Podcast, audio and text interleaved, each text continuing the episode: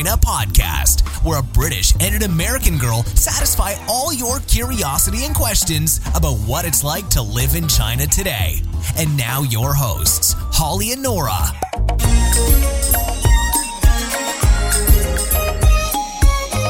Hey everybody, Hello. we're back on the air. We we are. we are. and this episode is going to be a very interesting one, I think. Mm-hmm. Probes right into the heart of the East meets West question, which Holly and I deal with on a daily basis. Yeah. So, what's happening in the world of China? Do you have some, Um, or do we have comments? we do. What's going on? We do. We do. We've got first of all we have a review oh, nice. uh, from Last Day Prepper, um, and uh, he says rockstar performances, ladies. oh, Uh, fantastic work. Thank you. Nice, thanks. short and sweet.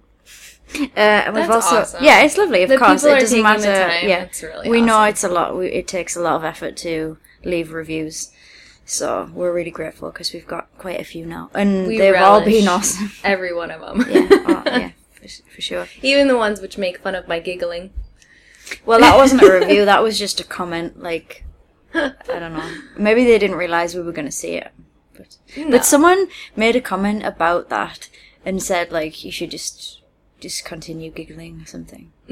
anyway, um, uh, we've had some comments. One from Pierre who says, "I am learning Chinese language. Hello from Paris." Now, I have ha- I happen to uh, I don't know Pierre, but uh, he is a familiar face from Written Chinese Ah. from the Written Chinese Facebook page. I have followed him from the beginning when I joined when I joined the Written Chinese team. Hear that, Pierre? You being stalked. So I hope I hope that he's listening. Yeah, so it's nice that he's followed us over to the Two White Chicks That's China. great. Yeah. Um, and we've also had a comment from Haley who says, "Hi ladies, I love your podcast. I just started last week and I'm listening to them newest to oldest." Hmm. That would be an interesting way to read to read to listen to them because I feel like some of our opinions may have changed within the last year and a half of us doing this. Probably. Or some, yeah. Some situations might be a bit different. Yeah. Things change so rapidly here. And I almost wish like she was listening to them the other way around, because then we st- we don't start off so great, and then we progressively get better. So Yeah. we'll see. uh, okay, so I've got some news for for everyone. So um, the news article. Uh, is titled, uh, the headline is Chinese trolls write 488 million fake social media posts a year and don't even earn 50 cents for it. 488 million. Mm-hmm. That's a big number. Yep. Uh, so this, I mean, this was a really. Though, every week when I look for a news article, I I often do look for the most like outrageous, to be honest. But this really piqued my interest with it being about social media and stuff like that. Um, so this is one of the most productive parties in China, um, and they call them the Fifty Cent Party. And basically, these guys, uh, 50 centers, or, or they're also known as Wu Mao, which is the equivalent, I, well, like a fi- five, what would, I guess it's what you would class as a 50 cent. Right. But it's, what would it be, what's the, the equivalent of? In, dot, like, dollars? in dollars. Um, because it's half, so it's half a renminbi. Yeah. So it's 50 cents. So. I think it would be five pence in British, British sterling. Yeah, I'd say maybe like 15 cents. Oh, so it's a- like it's that. It's not much. Yeah. So these guys are netizens, so people that post stuff on the, the internet, and they earn uh, 0.5 kuai for every um, post they make online. Okay. So basically, this article suggests that if that's the case, then they would these guys would probably be millionaires. Um, but they, they've this um, it's Harvard University have actually recently done this study, and they found that that the actually the Chinese government fabricates about 488 million social media comments a year. So half of these are on uh, government sites, and the other half are on Chinese social media. Um, so a lot of people assumed that these posts were like um, to say good things about China, to like tell everyone how good China is. Um, but what they've dis- what they've realized is actually they're there to like create like a smoke st- smoke screen, like to deflect bad things. So if people get if people get angry about something in China, then these guys will like jump in and try and like deflect and say some make some like happy comment, completely irrelevant. It doesn't have to be. It's not about uh, defending. It's not about making like defensive arguments. It's basically just to come in and say, "Oh, it's a nice day today." Oh, So that's what these guys are doing. huh. Yeah. That's interesting. So what do you mean they haven't made it? So they're supposed to be paid fifty whatever wu mao. Yeah. So fifty cents for each comment, but they're not being paid. Um, yeah, it seems that um, uh, actually, actually, it doesn't. The story doesn't really talk about. I I think it's more about fifty cents. Like you said, it's actually fifteen cents. It wouldn't be. It's not actually. It's only a tiny, tiny amount. Mm-hmm. Um, But still, I mean, to make one would. comment, Yeah, you'd think that they would be getting a lot of money. you pretty for it. quickly earn a dollar. You would assume so. Hmm. Yes. But the, I guess the point is just that there's so much fabricated stuff Yeah. out there. Yeah, I think so. Um, so it says that this this research done by Harvard University have discovered that uh, the ma- vast majority of posts um, uh, actually it says that they were not written by these freelancing like uh, 50 centers but they're actually written by like employees of the government Okay. so Yeah, the web is a very in China. It's quite murky. Um, for example, they have a, a kind of an equivalent to Google that's called Baidu. Yeah. So it's a search engine, but the search engine algorithm is nothing like Google's, and it only it like basically if you want to get on the first page, it's he who pays the most for advertisement. So they don't really have a good organic search. I mean, because people will find like Chinese are really, really excellent hackers. so they will find out what the algorithm is and they will, you know, distribute that for profit to companies in order to crack the SEO is what we mm-hmm. call it, search engine optimization, in order to get your website to the top of the ranking pages anyway. So most Chinese people, when they are looking for a source of information, they won't use these kind of search engine sites. Right. They don't trust them, rightfully so. yeah. And so, in, unless they know a direct URL and can go directly to the website, um, they will use WeChat to find the information out. So they really use their networks a lot more to kind of lead them to more creditable sources rather Mm-hmm. than just exploring, you know, surfing the net on the World Wide Yeah. Web. Yeah. I think Chinese Quora is a big thing now. I think that's what a Oh, lot okay. of people are finding information. And that's a question and answer platform. Yeah. Yeah. Yeah.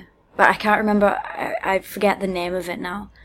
I know there's this Zhihu, but I don't know if it's exactly if that's the I one that's, that's popular or not because I've seen a couple of them. Yeah. So it's similar to Quora, which is where you can ask a question about anything, and then anybody can answer, Mhm. but people upvote your answers. Yeah, it's an interesting platform. Yeah, it is. I've written some things on there. if you're curious, you can go over and search for my name, Nora Wilson. You probably find some stuff about China. Like I wrote about um, Chinese men, Oh, yeah. and I wrote a little bit about you know people ask questions like um, there was an interesting one where the woman was like, "I have Parkinson's disease. Will I be received? Because you know she has tremors. How will I be treated in China?" So I answered that that one. Things like that was like really thought provoking Mm. questions. So I've I've gone on there and answered some some stuff, which has been kind of fun. So you haven't if you haven't checked out the platform, it's pretty cool in English, but they must have a Chinese equivalent. Yeah, and I think it's called Zhihu, but I'm not sure. We can probably link Yeah, to it. I think um, I'm sure I. This was a long time ago. I'm sure I mentioned it in some article that I wrote, but it was a long time ago. Mm-hmm. So I'll take a look through my stuff, and we, can ask Chamson. She'll know. She will know. She will know. She she knows everything. Our office mate. Indeed. Hmm. Well, anyway, that's interesting. That is.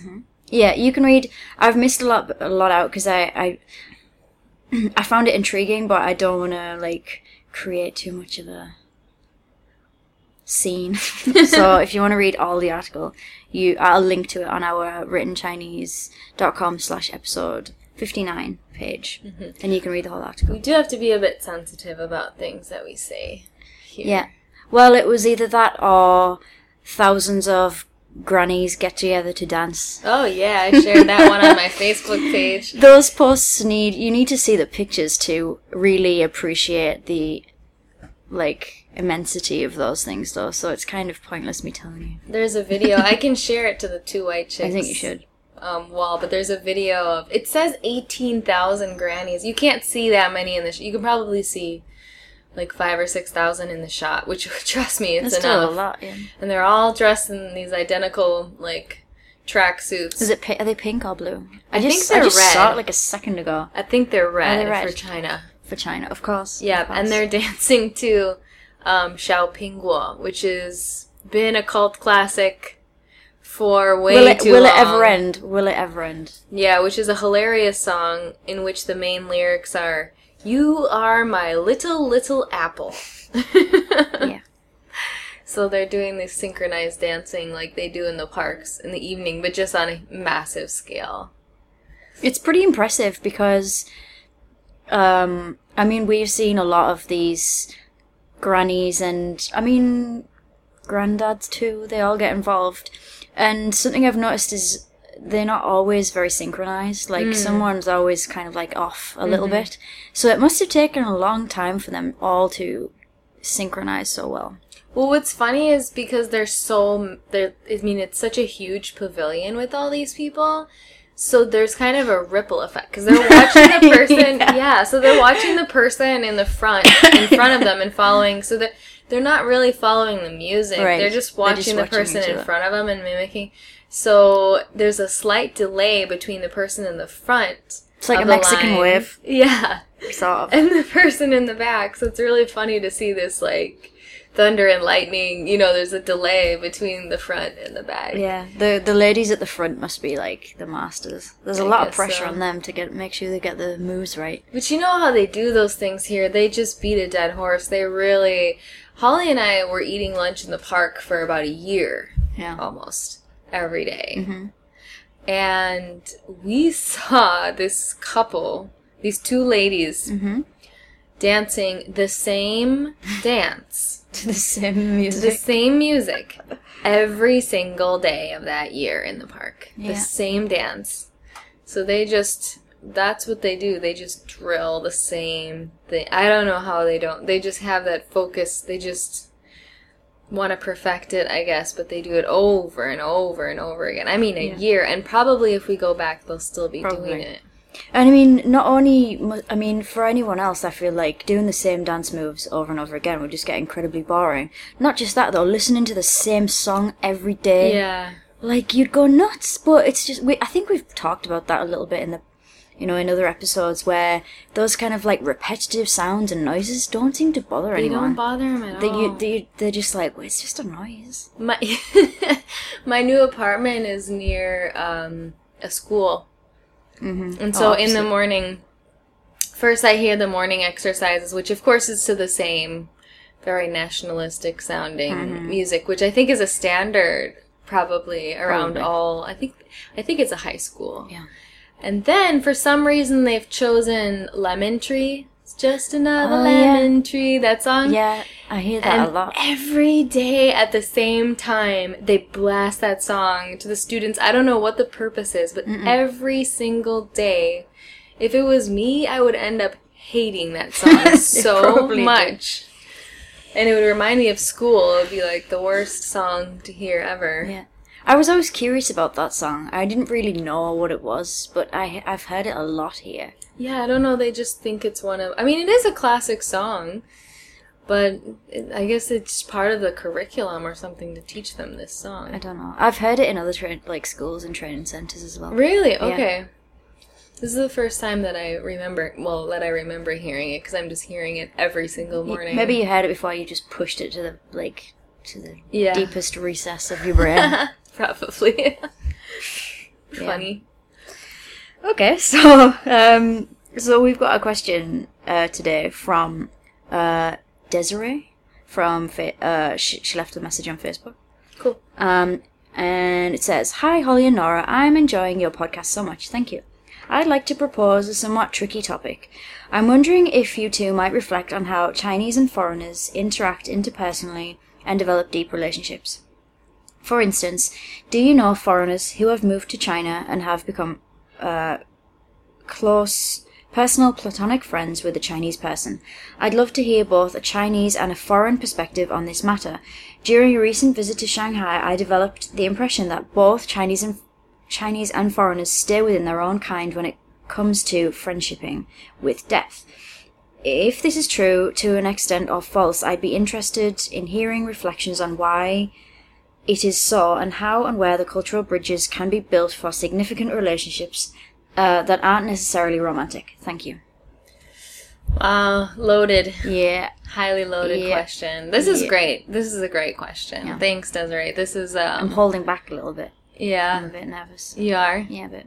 Yeah, I mean, we're not going to try to attempt to you know, solve No. like to say that there is a solution to this or that there's any definitive answer at all. Uh, we can just speak on our own experiences. I thought it was really interesting that she made it a point to say that the, we're talking about platonic relationships here. Um, I think that's a big that's a big differentiation from you know there are quite a few couples Yes. mixed mixed couples and um, it is a totally different dynamic than the, a platonic friendship. I, I agree. Yeah. So she's saying, is it true or false? Because she's saying it seems that Chinese stay with their own, foreigners stay with their own. Right. Is it true or false? I would say, generally speaking, true. Yeah. Generally speaking, true. Yeah. And there's a lot of reasons for that.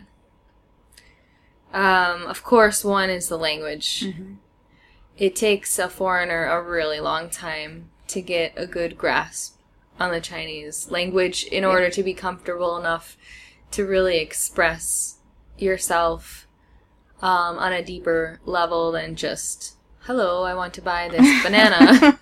Yeah, absolutely. So that's one of them. Most most foreigners who come to China don't stay long enough to reach that level of proficiency in Chinese, unless maybe they've if they have a degree in Chinese language before coming. That's another thing. But most people leave before they reach that level of proficiency. Mm. So that's one major obstacle, I think. And also the opposite too. If your the your Chinese acquaintance uh, speaks uh, very good English, um, I think there are also like like humor that don't seem to. It doesn't matter how well you speak the language. Sometimes those things just don't.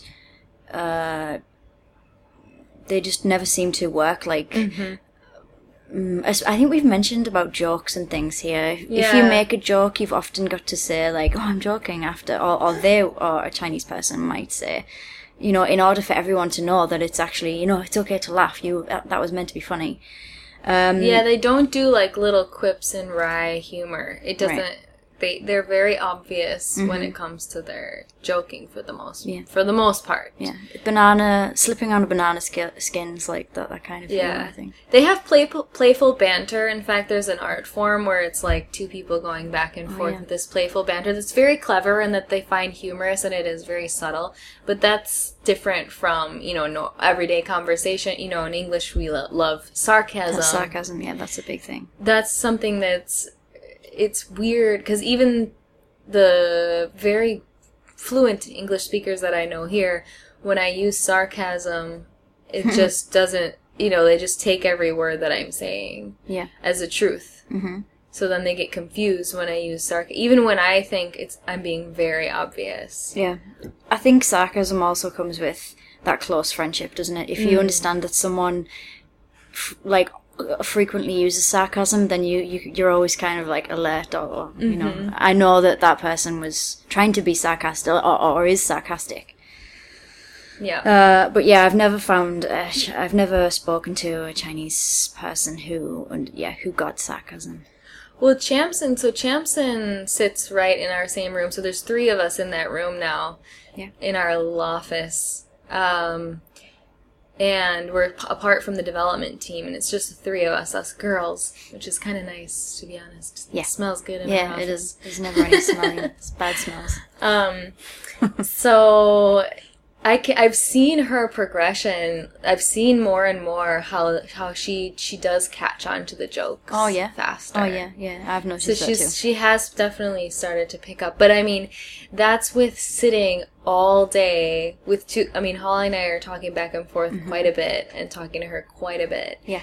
For she's been working at the company for about a over a year, Over, yeah. I yeah, think. a year and a half maybe even. So she's had a lot of exposure, and Holly and I are pretty close, so we do use a lot of this kind of, you know, we understand each other, so we use this kind of humor. Yeah. So so she's she's definitely learned to grab and Alan too, one of our other colleagues also he Yeah. I remember when I first started working with him way back when, and this was several years ago, uh, maybe four years, four, four and a half years Already? ago. Yeah, I remember how he was always very hesitant to laugh at every, anything that I was saying Yeah.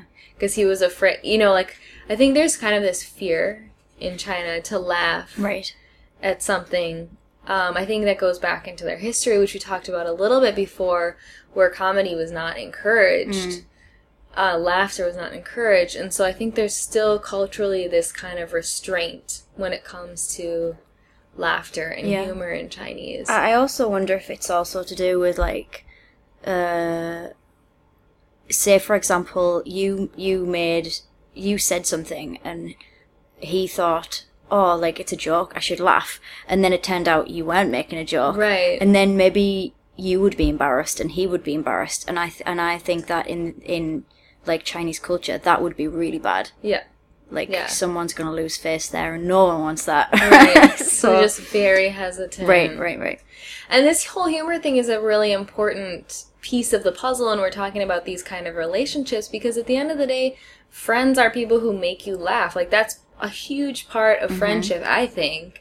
It's people who you you you laugh with, who you enjoy. So when you take that piece of the puzzle out of the equation, it's I'm mixing my metaphors up Yeah, here it certainly but loses it's something, um right? yeah it loses so that's that's one big obstacle between these relationships Yeah. and um you can i'm sure that you can study deeply like some of the the ways that chinese people joke with each other certainly watching their game shows and tv shows gives you a, a clue so because desiree is asking for is there a way to build these cultural bridges Mm. And part of it is just learning about the humor Yeah. um, of Chinese people, and then also for them, vice versa. So just kind of being aware of the, that of the differences, and the, the humor is one way to bridge it, but but it's not an easy thing to do. No, I I agree. Um, Even in the Western world, humor like in Western Europe compared to Eastern Europe is quite a bit different, and that's a way more similar similar cultural range than from us here in China. So it just gives you a scope, a scope of it. Yeah. So what else do you think? Um, what's an obstacle for? Do you have any close Chinese friends?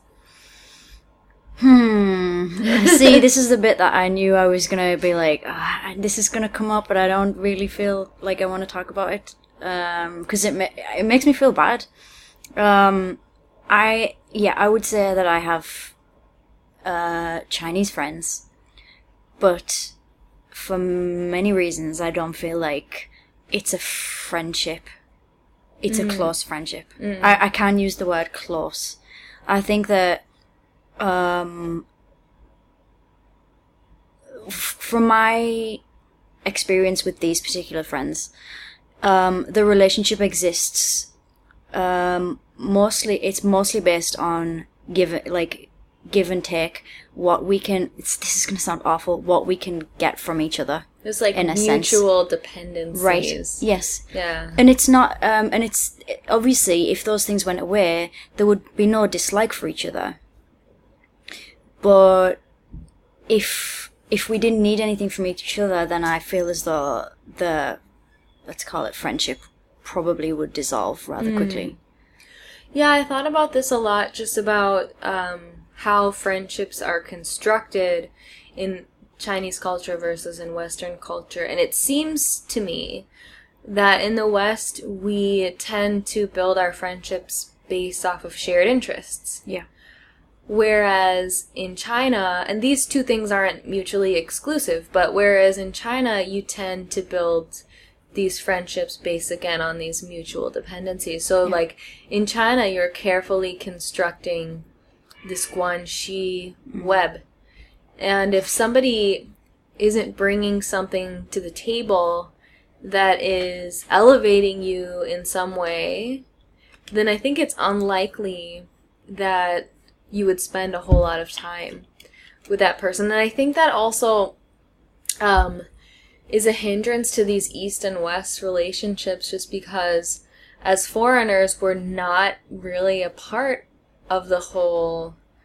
We're not exactly a part of the whole Guanxi thing, or we're in a very spe- special subdivision of it. Like people people like having foreign so this is another thing is people really like having foreign friends in china.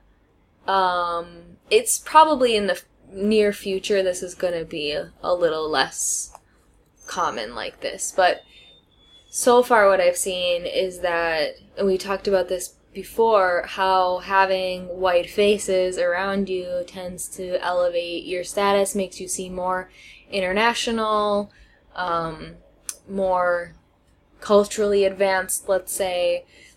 And so sometimes it's hard as a foreigner to know whether or not the Chinese person is actually interested in you as a person or is interested in having you around Right.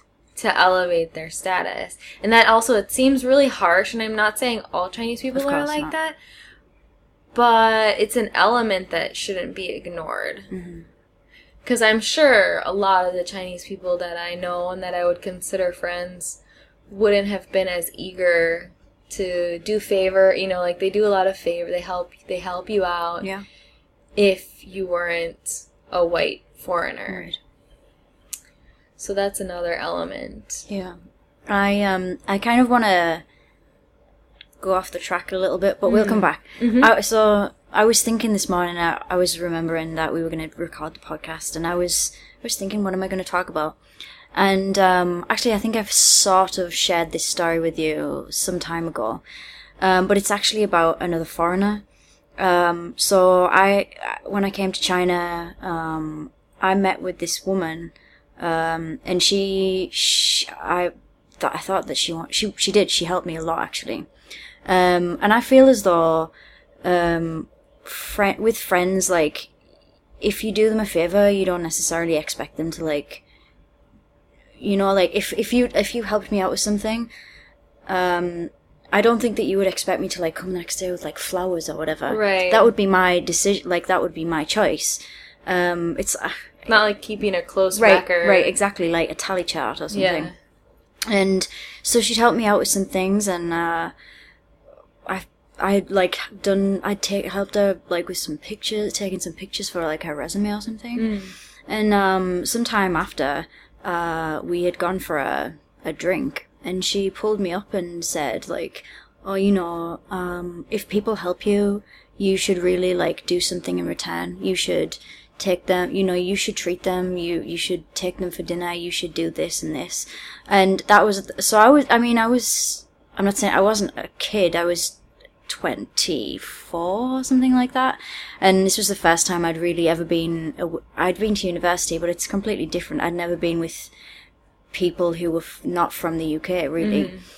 And I was like really taken aback and I felt like really upset because I felt as though that's not, I, I'd never felt like that about any, you know, I'd never done, eh, eh, I'd never done someone a favor with the mindset that I expected something back from them. Right. And so it really like and and and I was thinking about this woman this morning. I don't even know why, and I thought, I wonder if that because it's kind of how it's done in China, whether she had just she had like taken that p- part of the like the Chinese culture Maybe. uh, for herself. Because she'd been in China for a long time, she'd gone backwards and forwards to her home country multiple times, like for a long, long time. Um, but I, yeah, it was that was the first time I'd ever really, like, really experienced that kind of. Or maybe I'm completely naive. Maybe that's exactly how life is, and I'm just like people are, are, are like got this little book saying I did this thing for Holly, now she owes me a favor, and I have no idea. It's really sad. I mean that she had this expectation Mm-hmm. because yeah, I I also I I don't know. I feel like a favor is just like, of course, if it's like the person is asking you for a favor Right. and you're constantly get doing things for them and then Sure. they're not willing to reciprocate okay Right. fair enough that's one thing but as i understand it she w- was helping you you know like you weren't even asking for her help Nope. she was just w- like willingly just trying to help you Yeah. To me it's strange that she would expect something so and say it so blatantly Yeah. too Oh yeah. It was. It was harsh. yeah, that's I mean that's kind of like humiliating too. Oh, for, it was. You know, It to was. say, um, by the way, you yeah, owe you me owe one. me. Yeah. Yeah. Jeez. But not just her, but she she told me that I owed other people as well. And I and annoying. I mean, I didn't particularly know these people so well, but I knew. I felt as though I I knew their you know how they would feel that they wouldn't expect anything. Mm-hmm. You know, if you know. when I think those things come up naturally in a typical Yeah. friendship. It's like if somebody helps you out, it's not like you have to hurry up and quick repay the favor. Of course not. It reminds me of an episode of an o- of The Office where Dwight um Dwight like buys everybody bagels. Right. He go like goes to New York and buys everybody bagels so that they goes- owe him one.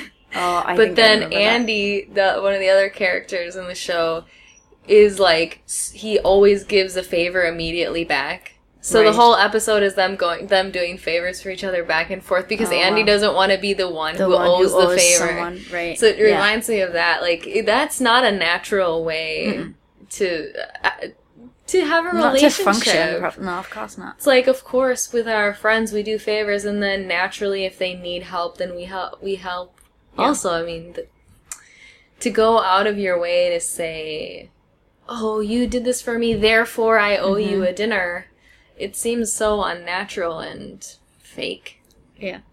Unless there's a like, unless there's like a situation where that might happen, where like you can do that, but it's yeah, it's it's fake. Like, I think it is important though to be aware that in in Chinese culture it is there is a bit more of this kind of reciprocal giving uh, like gift giving and stuff like that Yeah. when people give you gifts you they might um I don't know it might be nice to return the favor at some oh point yeah, at some point, yeah. but it's for not like sure. oh they bring over a bottle of wine and then the next day you have to deliver them a bottle of wine back. Right. It's, it just happens naturally between each other. Or they treat you to dinner, so the next time you treat them to dinner. yeah, yeah.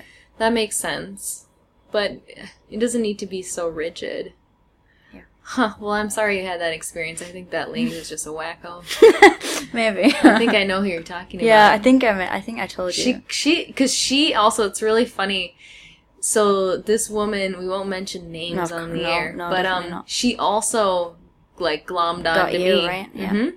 So she just kind of goes around looking for the newbies to China, Mm-hmm. and then spreads her wisdom, Yeah. lathers you with all this like advice and stuff like that. And she was really yeah, helpful. definitely. At the time, I certainly appreciated the, the for information sure. she had. Yeah, but then it was also I remember her talking about some some people that she was hanging out with that eventually just stopped um, communicating with her. Yeah.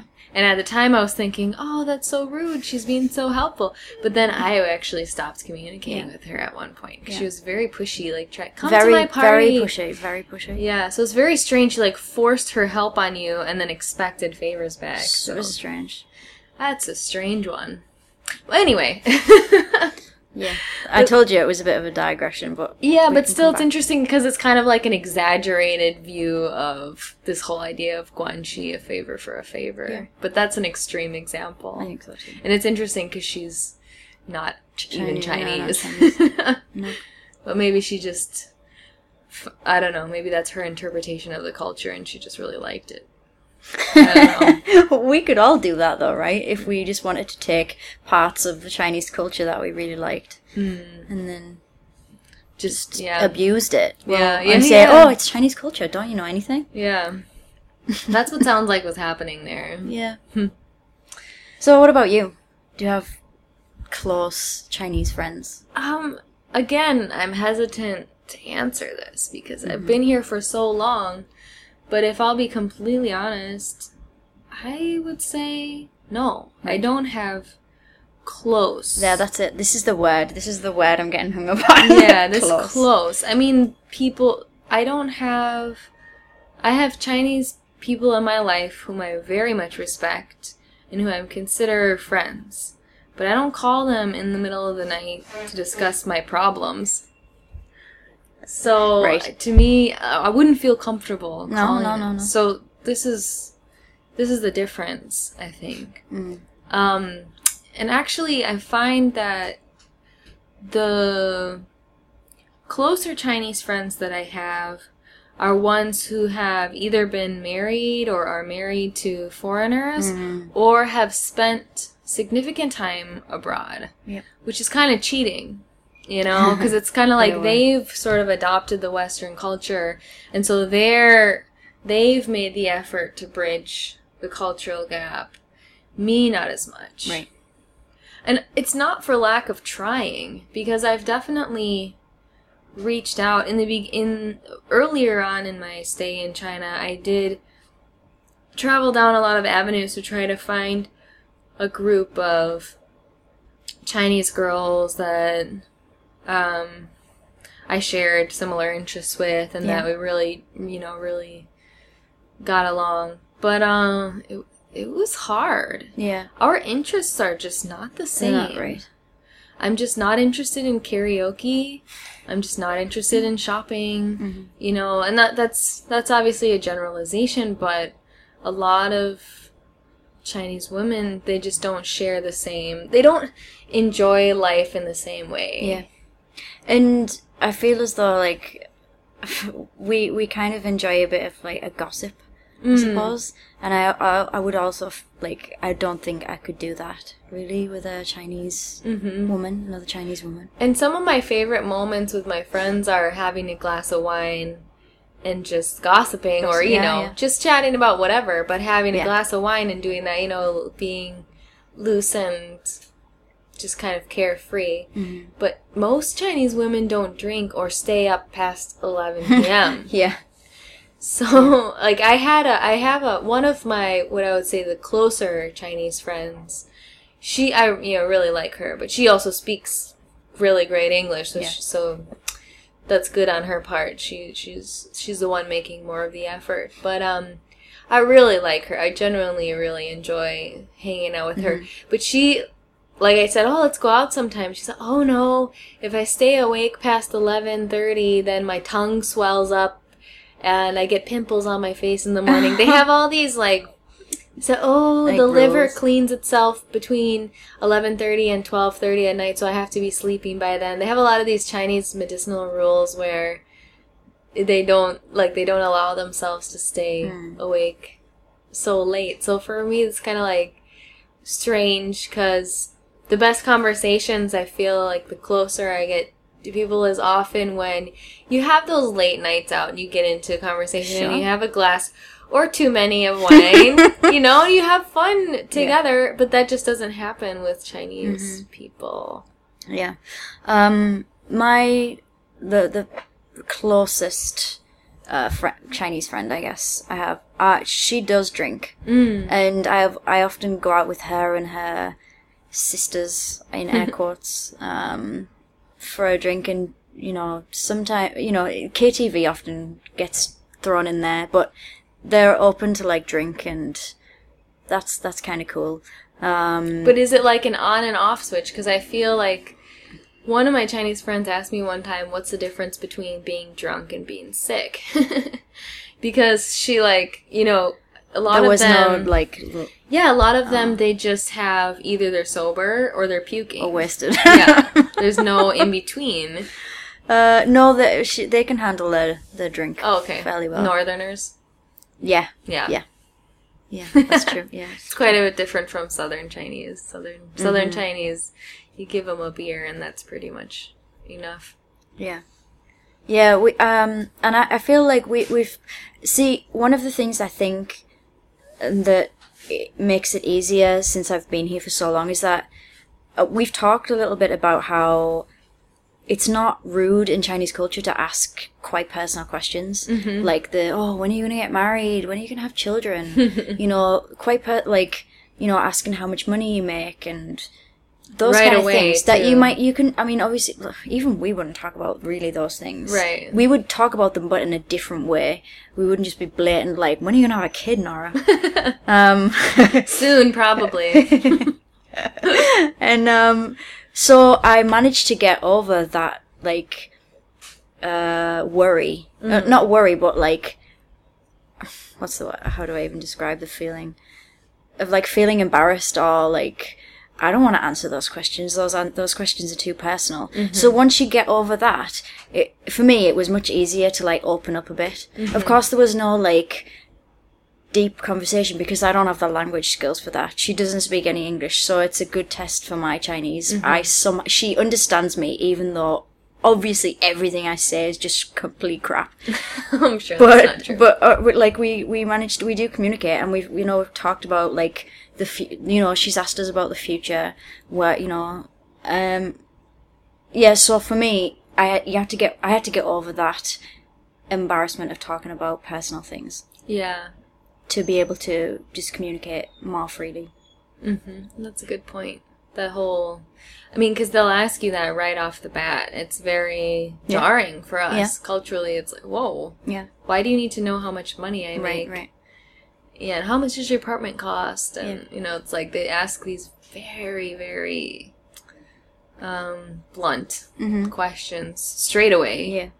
There's no, there's no subtlety And there's no, it. there's no real explanation either. Like now with her, like she wants to know when I'm gonna have a baby because she has two children, and so she, you know she's got it into her head that we can have, you know, I can have children and that our her her youngest and my my I guess first. But I mean, obviously this is all like not you know, it's all hypothetical, can grow up together and this kind of thing. So at least there's some idea there of what of why she's asking me that question. It's not just like, when are you gonna have a baby? Because I'm nosy. Mm-hmm. Mm-hmm. Yeah. Huh that's interesting. Hmm. Trying to think of other, and I I haven't seen that many deep friendships between Chinese people and foreigners. I don't really know anyone. unless the Chinese person has spent again, unless they have either spent significant time abroad, or they have a significant other who is foreign, because that makes a big difference. Yes. I agree. It does. Yeah. It does. I would like to go back to um, Desiree said that she'd been in Shanghai and that she she um, she found that people uh, like Chinese people kind of stayed by themselves and foreigners as well. And actually, when I was at university, there was a large population of um, international students. A lot of them were Chinese students studying business and like, mathematics and stuff. And um, most of the time, the Chinese students just stayed by themselves.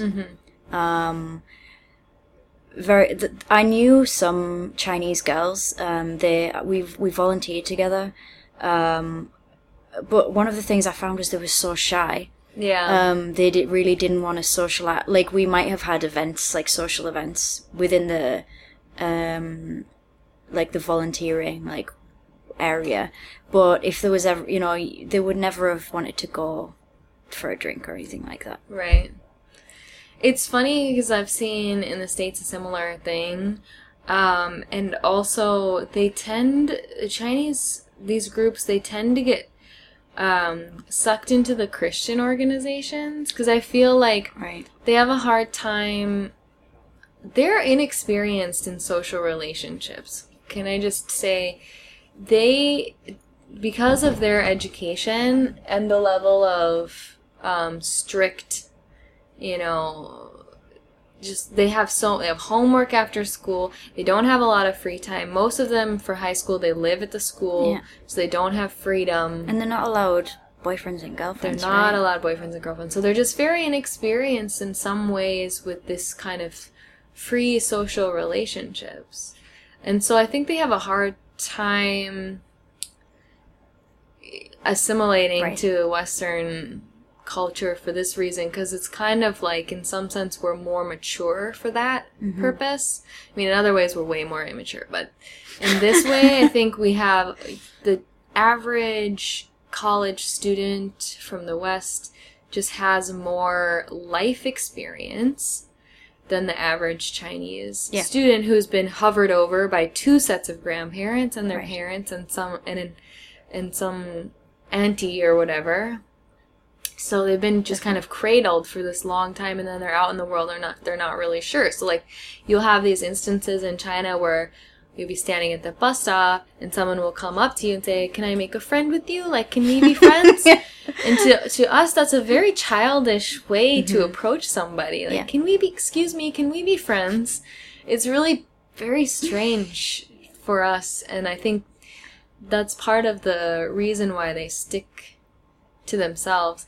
But because Christian organizations, especially evangelical ones in the States, are so, you know, oh, everybody's Yeah, welcome and right. everybody's smiling and so, you know, like we have these events and the events are, they take place during the day. It's not like partying. You know, they're very safe places. You see a lot of the Chinese students getting sucked Mm-hmm. into these Christian organizations just because they're more accessible. The people are more accessible. It's interesting. Hmm So I've seen quite a quite a quite a bit of that happening. Yeah. So, any other points that we want to bring up? This is tough. This is a tough. It, it is really. Um, I'm sure that there, of course, again, we have to state, I'm sure that there are exceptions of brilliant friendships between Chinese people and Western people. But again, we're, that's just base, we're just basing it off of generalities, so. it makes and I, I I'm I, I'm dubious to ask this question because I, I wonder if it's actually across all cultures, but I wonder what the difference is if you introduce romance. Uh, So what makes there a romantic relationship with between let's say a well between a foreigner and a Chinese person uh, compared with a platonic friendship? I wonder how that adds an ele- that must add some magical element that we don't know about. oh, for sure, sex is a great motivator. You know? yeah, but it's it, what? So you've got that in common, and well, that's- the attraction, you know, makes you do, you're just more motivated, right, to try to connect with each other. that's true. But still, I find that in these mixed couple relationships, their relationship is different than two Western people or than two Chinese people. Yeah, So they do kind of meet in the middle, but they have a different relationship than your typical Western or your typical Chinese relationship. yes, that's that's also that's true. Yeah, yeah. But it is, it's a very different dynamic, I think, than platonic friendships. For sure. Mm-hmm. Uh, do you think that you could ever, I mean, have a close friendship with a Chinese person? I think I get closer the longer I stay Yeah. here. Um, before the the flames would burn out very quickly. Now I'm able to hold the flame for a little longer. um, albeit very tenuously.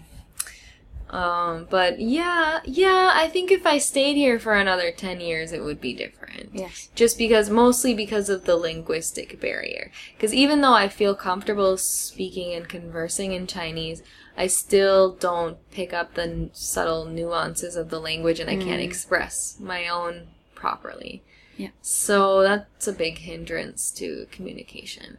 So, yeah, I think it would be more likely that I would, because I would also, it's not just a language, I would also be able to understand the culture, like if I'm watching a TV show or just observing the world around me, I would just be able to understand much more Much more, yeah. on a deeper level what's going on. Mm-hmm. So, so yeah, I think so. But even so, I've known people who have lived here for 20 years or more mm-hmm. and who speak good Chinese, like fluent Chinese, who I don't think have any Right. Chinese, other than their significant other, Yeah. have any Chinese friends, Right. like real Chinese friends. Yeah.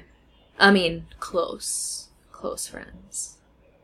So, yeah, it's tough. It's it's not it's not an easy gap to bridge. Mm. I think, um, yeah, I think time can definitely like help you create a relationship here. I feel as though, um, if you, I, I don't know if it's language or if you're from the same background, you can often just click with a person. Mm-hmm. You can meet them one a few times, and you can you can get a good feeling from someone. You can you can think, oh, like I really like this person. I'd like to get to know them, but I've never really had that with a Chi- with a Chinese person because I think at first I was very, you know, you don't when you first arrive here, you don't you don't under- understand the culture enough, and what you've been told scares you because you're afraid you're going to offend someone who's older than you because you've learned all these, you know, you, should be respectful. You should mm-hmm. when when the, when you cheers with them, you know, put your cup underneath theirs so you show respect. And you, I'm I was so busy trying to remember all of these ways to show respect mm-hmm. that I I could never really lower my guard enough to yeah to be friends with anyone. Mm-hmm. And I think that's what I was saying earlier on with this the the friend I have that is probably the closest friend. Mm-hmm. I feel like it's so stupid because I I'm not saying names, but they're probably never gonna they're not gonna listen to this anyway or understand it for that matter. Mm-hmm. Um. So yeah, I hope that if I'm here for a long time, that I could do the same thing. Well, and I we are also as Westerners we tend to just wear our emotions on our sleeves. You know, we're quite an easy read. Uh-huh. That's why I think linguistically we're a bit more subtle, but like judging by people's facial expressions and mm. body, you know, language and stuff, I think it's it's easier for us to to judge a person very quickly. Whereas Chinese are more withdrawn, you know. Yeah. They don't tend to react emotionally or uh, you know, they don't tend to have these strong, you know, they don't they don't do a lot of movement, you know. You think of somebody in Italy, you know, flailing their arms and you know, speaking very using very flowery language and stuff and this is like the polar opposite of China where they'll they'll speak but they they don't even tend to have a whole lot of movement in their face or in their body. They're just very they're very masked so it's hard for us to it, it's kind of like approaching a a wild animal or something you're not Yeah. you don't know if it's gonna eat you or not yeah. Although if you if you listen to our last episode, episode fifty eight, when we were uh, we had some audio tracks from Sounds of Shenzhen, and um, oh yeah there were some loud, angry people, and you could you can definitely get some emotion, but anger is kind of the only um, like one that you can get Yeah. pretty clearly. Like Yeah, and that's like those, are- those in very specific circumstances, like between a shop vendor and a customer who feels like they're being ripped off, or between close people. But if they're meeting somebody for the first time, Oh, yeah. they'll be very hesitant, Right. To become, you know, to show this kind of blatant displays of emotion Mm. for sure. I, I sometimes wonder if um so I re- we recently moved well we- we are moving and we sat we met with the landlord and then his wife and they were both like super like reserved when we first met them. There was like it was almost like they were afraid. Like she, especially the wife, she was like so almost like nervous. Um, but then once we kind of had a bit of a chit chat and we were buying a sofa, she took us to get a sofa, and and then once she kind of just relaxed and then things were much nicer. Like, but you could see she was really almost like standoffish, like a little Yeah. bit rude. Because at first I was like, hmm, is she put out that she's got to do this? Like, I think they just take really more time and they're much more careful to show any kind of emotion or warmth. It's like keeping their guard. Yeah. Keeping their guard up. but we can be like that too, Alright, right? I mean, Yeah. sometimes. Yeah. Just think it's it's strong stronger here somehow.